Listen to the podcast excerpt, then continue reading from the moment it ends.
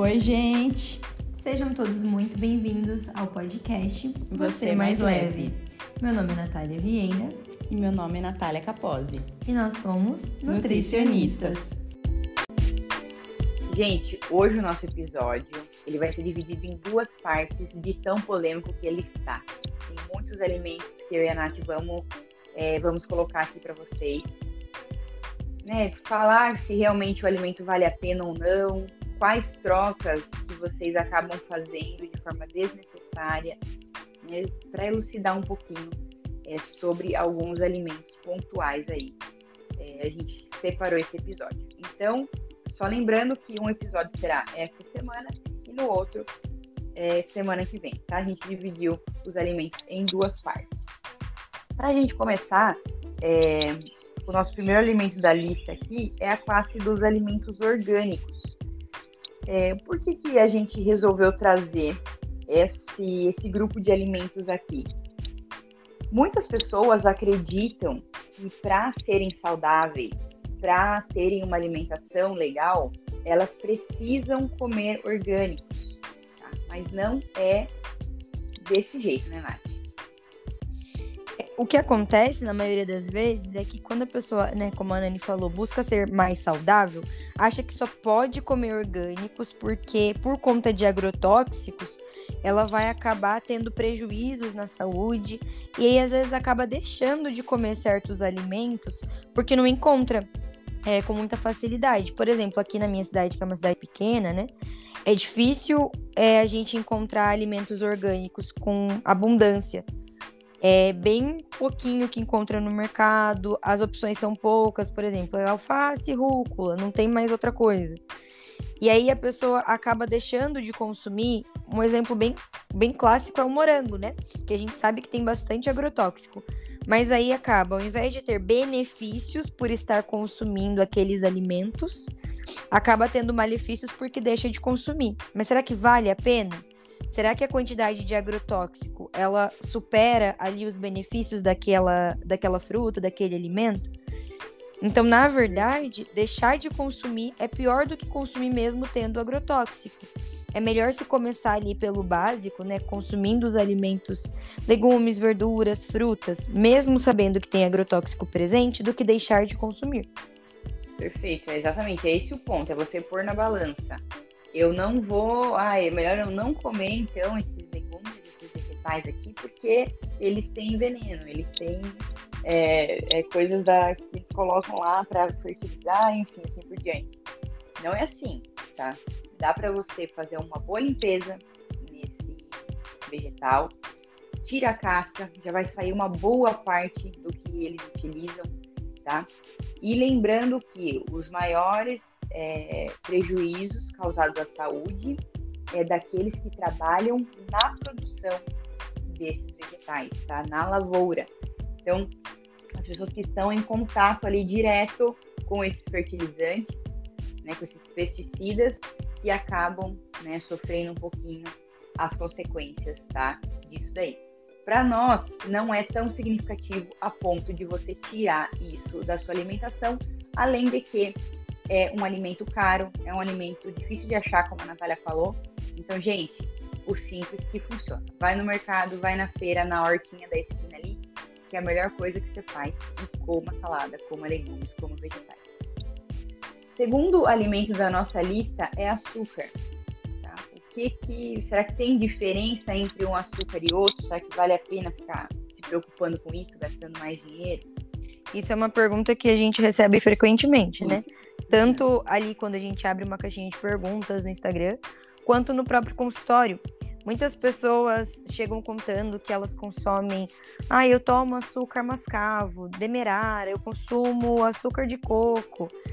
De fato, muda alguma coisa? Deixa, é melhor ou pior por conta de refinamento ou processos que foi passado esse açúcar? Se a gente for pensar, tudo é açúcar. Não vai, nada vai deixar de ser açúcar, independente se a fonte é o coco, se a fonte é um açúcar refinado, é o açúcar demerara, seja lá qual for, é açúcar. E aí, quando a gente pensa ali na diferença entre um e outro, obviamente, processos que foram passados, né, até chegar ali no refinamento ou não do açúcar, e também quantidade de nutrientes. você conseguir se nutrir usando açúcar, você precisa consumir em quantidades muito grandes. O que, obviamente, não é recomendado. Né? Não é recomendado tomar açúcar em excesso. E na... Mesmo porque você vai até ter nutrientes, só que daí o prejuízo que o açúcar vai te trazer de você consumir essa quantidade imensa é, é assim, um saco por dia, basicamente, de açúcar. Aí, Não sei nem onde né? você vai conseguir enfiar tanto. Tem que ser esforçado mesmo. Então é, é uma troca que não vale muito a pena. Até por custo-benefício, né? Um açúcar refinado ele é muito mais barato do que esses açúcares que têm frescuras, né? que, que ah, eu, vai, vai ser mais caro o produto, não vai trazer benefícios para a sua saúde. Então, é uma troca que não é muito eficiente. para poder adotar a quantidade que você queria, né? Exatamente. Então, não, não vale muito a pena. Essa troca não é muito eficiente. É, tudo acaba. Quanto mais refinado é o produto, menos nutriente ele tem. Isso vale para qualquer coisa. Então, que, qual é a diferença de um sal integral e de um sal refinado? Qual a diferença de um açúcar integral e um açúcar refinado? Um arroz integral ou um arroz refinado? Então, tudo isso são os processos que a indústria faz de refinamento. Você vai tirando cada vez mais é, nutrientes daquilo, seja por retirar é, o, o, o, invólucro, né? Como é que se chama aquele negocinho que tem por volta do grão, assim? Já faz tempo que eu aprendi isso mais de mim? Então, eles vão tirando o, as casquinhas, aquelas coisinhas, as fibras que tem naquele alimento. Então, ele vai ficando cada vez mais refinado e, consequentemente, com menos nutrientes. Porém, é o que a Natália falou. É, você deve consumir tão pouco açúcar que não vai fazer diferença. O açúcar que você vai consumir. Tá bom? Vai fazer diferença só para o seu bolso.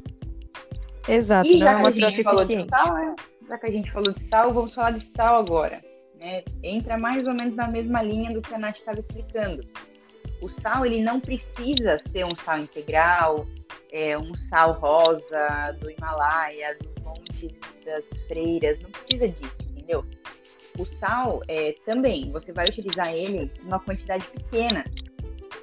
Então, não precisa ficar se preocupando em comprar um sal que é, meu Deus, eu nem sei quanto custa aquele sal, porque eu nem olho, sabe? É um negócio que não faz a cabeça. Tem gente que O sal rosa, amiga? É.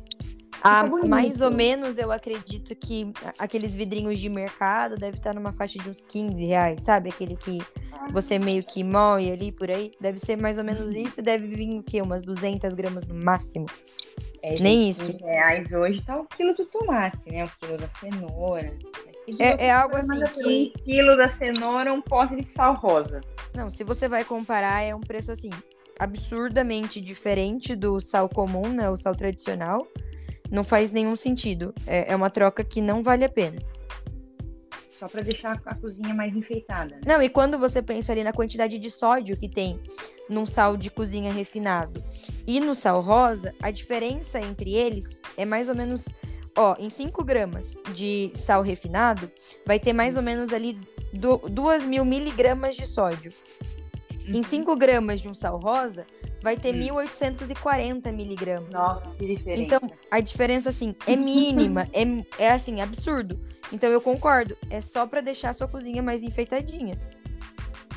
E muitas pessoas podem bater na mesma tecla da questão, ai, mas não é mais saudável? Mas não tem mais nutriente?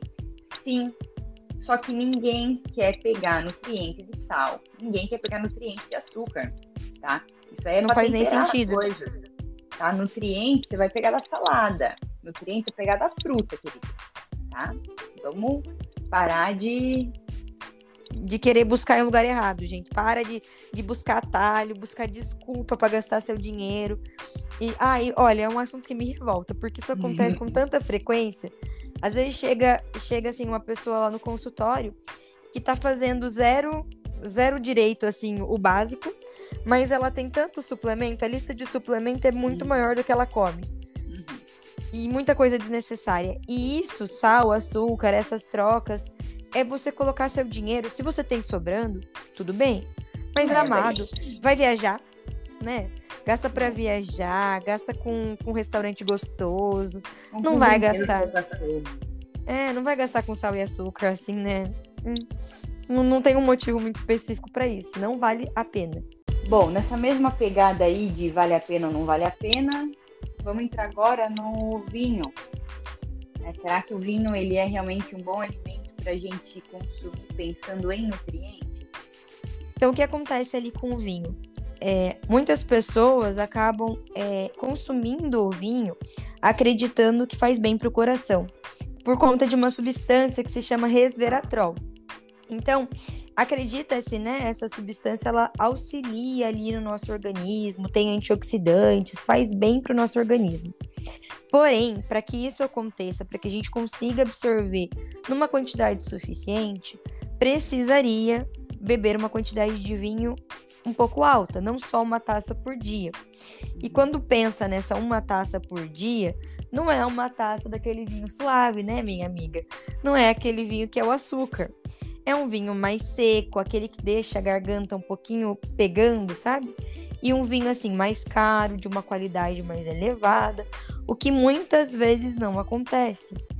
Além disso, os prejuízos que a gente tem no nosso organismo por conta do álcool, que é uma toxina, se consumido, obviamente, ali, né, em excesso para atingir a quantidade suficiente de resvera resveratrol, é, não, não vale a pena.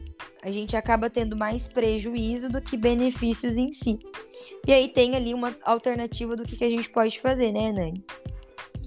É, se a gente for parar para pensar em querer pegar nutriente de vinho, a gente pega nutriente de suco de uva, porque o resveratrol está na uva. Então, esse esse tipo de antioxidante, né, esse polifenol aí, dá para você pegar ele do suco de uva sem ter prejuízos, entende? Agora, como a Natália falou, se for para consumir vinho pensando em nutrientes, você vai consumir uma quantidade de álcool muito grande isso vai trazer prejuízo. Não existe margem segura de recomendação. Você não vai chegar no meu consultório e eu vou te falar, oh, toma álcool. Isso aí não existe. Não existe quantidade segura de consumo. Então, faz muito mais sentido você consumir o suco de uva, que sim, é um alimento saudável, né? Por mais que ele tenha açúcar, é o açúcar da fruta. Então, a gente não precisa ter medo de consumir, lógico, com moderação, você não vai ficar tomando suco de uva inteiro, né? Mesmo porque meio suquinho de uva, meio copinho de suco de uva é equivalente a uma banana, né? Se a gente for pensar. Uhum. Então pense quantas bananas você vai ficar consumindo ao longo do dia se você ficar se entupindo de suco. E não precisa, né, de uma quantidade não muito precisa. grande. Exatamente. Não, não precisa. Dá para você pegar nutrientes de outras fontes, né? Uma alimentação variada e assim por diante. É... Então, entre o vinho ali, você consumir o vinho ou o suco de uva, vá no suco de uva porque não vai ter os malefícios do álcool. Além disso, o vinho só iria ser, entre aspas, benéfico se ele fosse seco, de uma boa qualidade. Você precisaria saber de onde é a safra Isso, daquele vinho, é, para daí atingir as quantidades necessárias. Sangue de boi achando que vai ter resveratrol no sangue de boi, não é assim que funciona nada. Hum, exatamente. Então atentem-se. tá. é, pensando ali na, no vinho em si, não fiquem com o pensamento de que ah, é benéfico mesmo tendo álcool, então quando eu for beber no final de semana, eu vou optar por vinho. Não, você vai optar pela quantidade de consumo ali de álcool que você beba menos. Se você bebe menos cerveja do que vinho e gosta daquilo para você é, faz mais sentido no seu vínculo social, você aprecia mais, vá na cervejinha. Se você gosta de destilados, vá no destilado. Quando a gente pensa em álcool, o importante é quantidade e frequência, aquilo que você bebe menos e em menos frequência. Pensando em álcool, consuma aquilo que você gosta. Não precisa consumir o vinho achando que vai ter menos malefícios. Álcool é álcool, beleza? Perfeitamente colocado. Então vamos para o nosso último alimento desse episódio. Esse daqui é polêmico, hein? É o sal do bacon. O bacon, gente, ele é um trem gostoso, né? Só que se a gente não tiver parcimônia para consumo, isso pode ser um problema grande, porque a gente sabe que bacon ele, ele acabou ficando famoso, ele ganhou uma certa evidência é, diante das dietas é, de baixo consumo de carbo, né, como a low carb, a cetogênica, a dieta das quantas, enfim, as coisas da moda aí. E o que fez, fez com que o bacon ganhasse essa fama dele. O bacon é muito comum de ser consumido em outros países, principalmente norte-americanos. Para nós não é tão comum você ter esse alimento é, assim em refeições que não sejam as principais, né? De repente almoço e jantar. É mais comum a gente ver no lanche, colocar no, no feijão e assim por diante. Só que mesmo assim, não tendo um consumo tão grande, você precisa tomar cuidado com o pouquinho que você consome diariamente. Tá? O, o, essas substâncias que existem ali dentro do bacon, elas podem ser prejudiciais a longo prazo na nossa saúde. Tá? Sem falar que o bacon também é uma fonte de gordura e para emagrecimento. Ele não é tão legal. É até legal pensar, né, amiga? Porque o bacon foi um alimento assim que foi extremamente difundido por conta de dieta carb e cetogênica. Então estava ali sendo, ele estava sendo visto como um alimento super mocinho, né? Super incrível que dava saciedade e que, nossa, era maravilhoso, podia tacar bacon no café da manhã, tacar bacon no almoço, tacar bacon na janta. Era bacon o dia inteiro. bacon no café ainda, gente. É, assim, é, era bacon o dia todo, gordurinha o dia todo. E de fato, gordura é uma saciedade, né? O que que acontece? Quando a gente é, associa ali na dieta cetogênica como low carb, que vai ter baixo carboidrato, e na maioria das vezes um alto consumo de gordura, é, a pessoa acaba tendo ali sintomas de fraqueza, de cansaço, por conta dessa queda de energia, né? Na hora que a gente tira o carboidrato. E quando a gente vai pensar em lipólise, né? Que seria a queima de gordura, Muitos estudos comprovam que, ao contrário do que se pensa por aí, que a gente tem mais lipólise ativado quando a gente está fazendo uma low carb, uma cetogênica, isso não acontece. Então, quando a gente está numa dieta cetogênica, numa dieta low carb, as pessoas associam a lipólise, né, que seria a quebra de gordura, achando que esse tipo de dieta vai causar isso no organismo. Porém, estudos comprovam que dietas que são equilibradas, né, dietas com carboidratos também associados ali, vão ter uma lipólise muito mais efetiva, que é essa quebra e eliminação de gordura. Então é, a gente cima numa uma fogueira de oxidação é uma fogueira de carboidrato, né? Gordura uhum. queima numa fogueira de carboidrato. Então, filho, se você não come carboidrato, o processo realmente fica mais difícil. Ele fica mais lento, então a gente acaba se enganando e além né, dos malefícios de quando a gente troca ou tira um macronutriente ali da nossa dieta, que já foi conversado nesse podcast. Então não é muito inteligente a gente optar por socar bacon na dieta. Bacon é para ser de vez em quando, numa frequência um pouquinho menor, de uma forma mais moderada. Inclusive, é, você comentou comigo uma vez, Nani, daquela dica do bacon, lembra? Sobre o bacon ralado. Quero que você fale dela novamente. Só para então, ficar gravado é para todo mundo. É importante mesmo quando você for consumir ele em pouca quantidade, é bom que você procure um bacon que tenha o mínimo possível de coisas é, adicionadas. É difícil porque para o bacon ficar com aquele sabor gostoso e durar muito na geladeira, ele precisa ser adicionado ali de algumas coisas que não são muito legais para nós. Você pode perceber que se você deixar um bacon ali na, na gavetinha na geladeira, quanto tempo aquele negócio fica ali e você ainda pode comer. Né? Não sei se você já percebeu, pode até estar tá com aquela gosma em volta.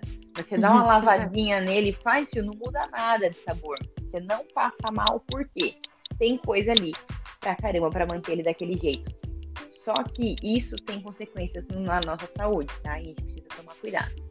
Existem bacon, existem é, bacon, né? Salames, outros embutidos que são defumados de forma artesanal, tá?